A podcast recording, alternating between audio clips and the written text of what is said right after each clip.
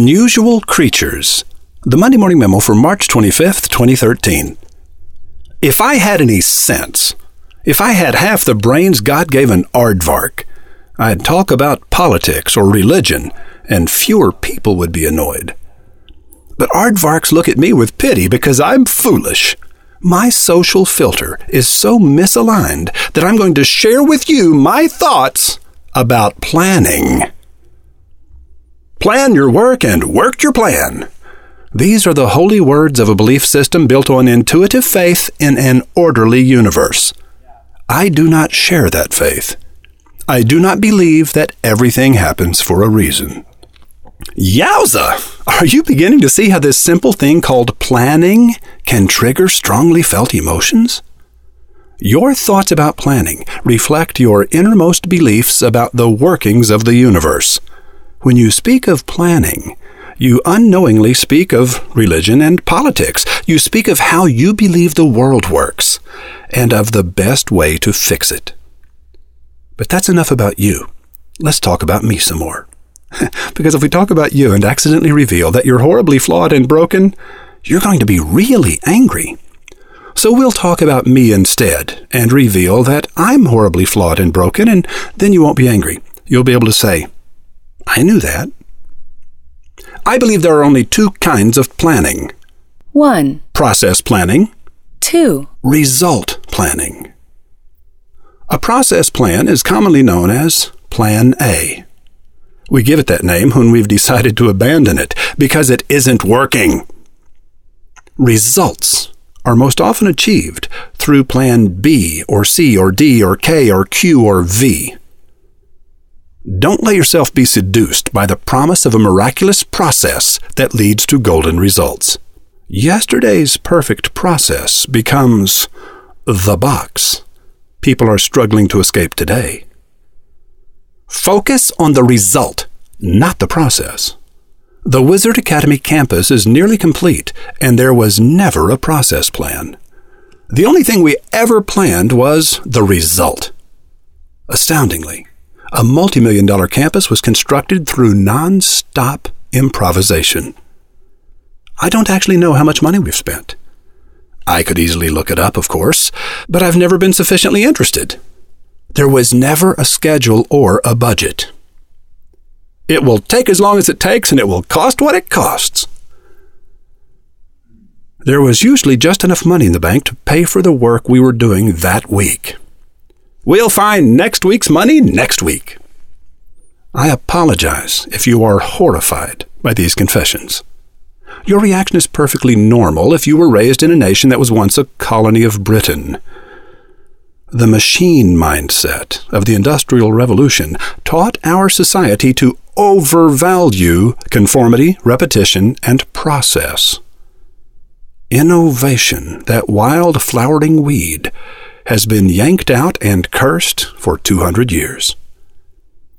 Although Wizard Academy didn't have a process plan, we did have three unifying principles.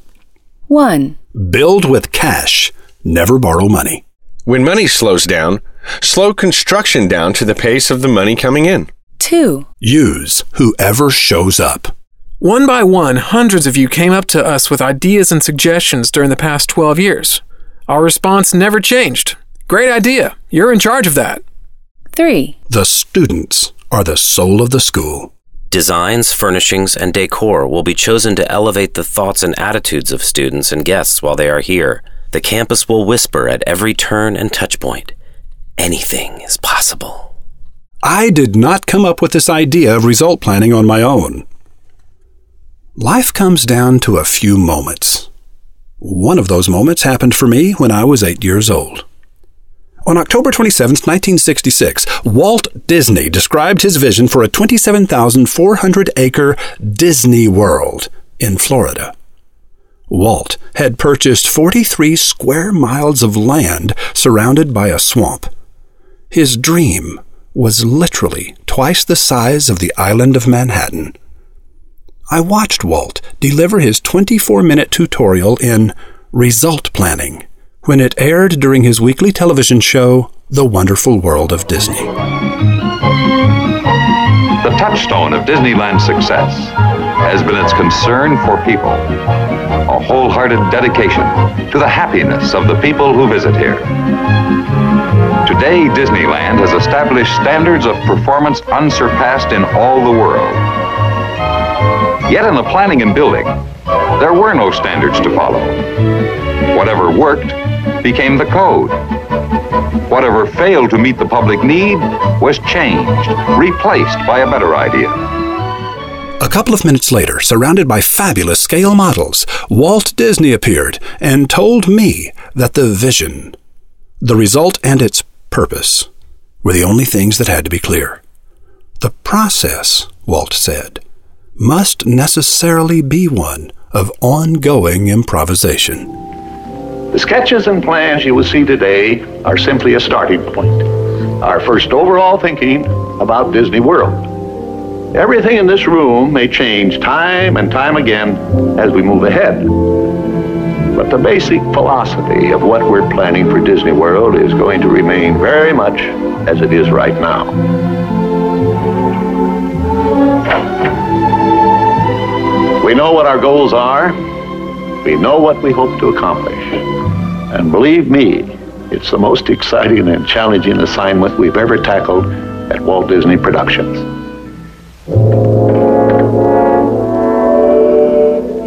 Epcot will take its cue from the new ideas and new technologies that are now emerging from the creative centers of American industry. It will be a community of tomorrow that will never be completed, but will always be introducing and testing and demonstrating new materials and new systems. And Epcot will always be a showcase to the world for the ingenuity and imagination of American free enterprise. Ten days after filming this announcement, Walt learned that he had cancer and a very short time to live. On December 15th, 1966, he died. But the work of his life lives on. The mind of Walt Disney spawned a colorful cast of unusual creatures. Mickey, Minnie, Donald, Goofy, and Pluto are some of the heavyweights. Bambi and Thumper, Tinkerbell and Tiger Lily are a few of the middleweights. Sergeant Tibbs and Pongo, Scuttle and Sebastian are among the lightweights.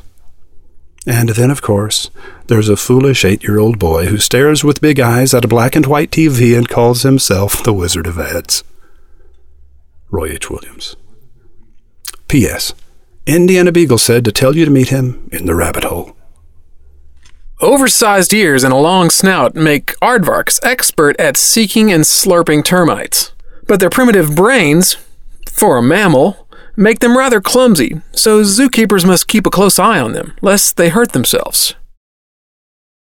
And today on Monday Morning Radio, Sarah Shaw knows glamour, and she knows Hollywood. More importantly, Hollywood knows her. This makes Sarah a powerful ally for entrepreneurs who want to see their fashions, cosmetics, jewelry, and accessories worn by the big screen's hottest actresses, like Julia Roberts and Reese Witherspoon. Sarah can help you launch your product from kitchen prototype to red carpet hit. Listen in as Sarah shares some of her secrets for nabbing celebrity clients and crafting high impact placements on this week's episode at MondayMorningRadio.com. Bart awaits you.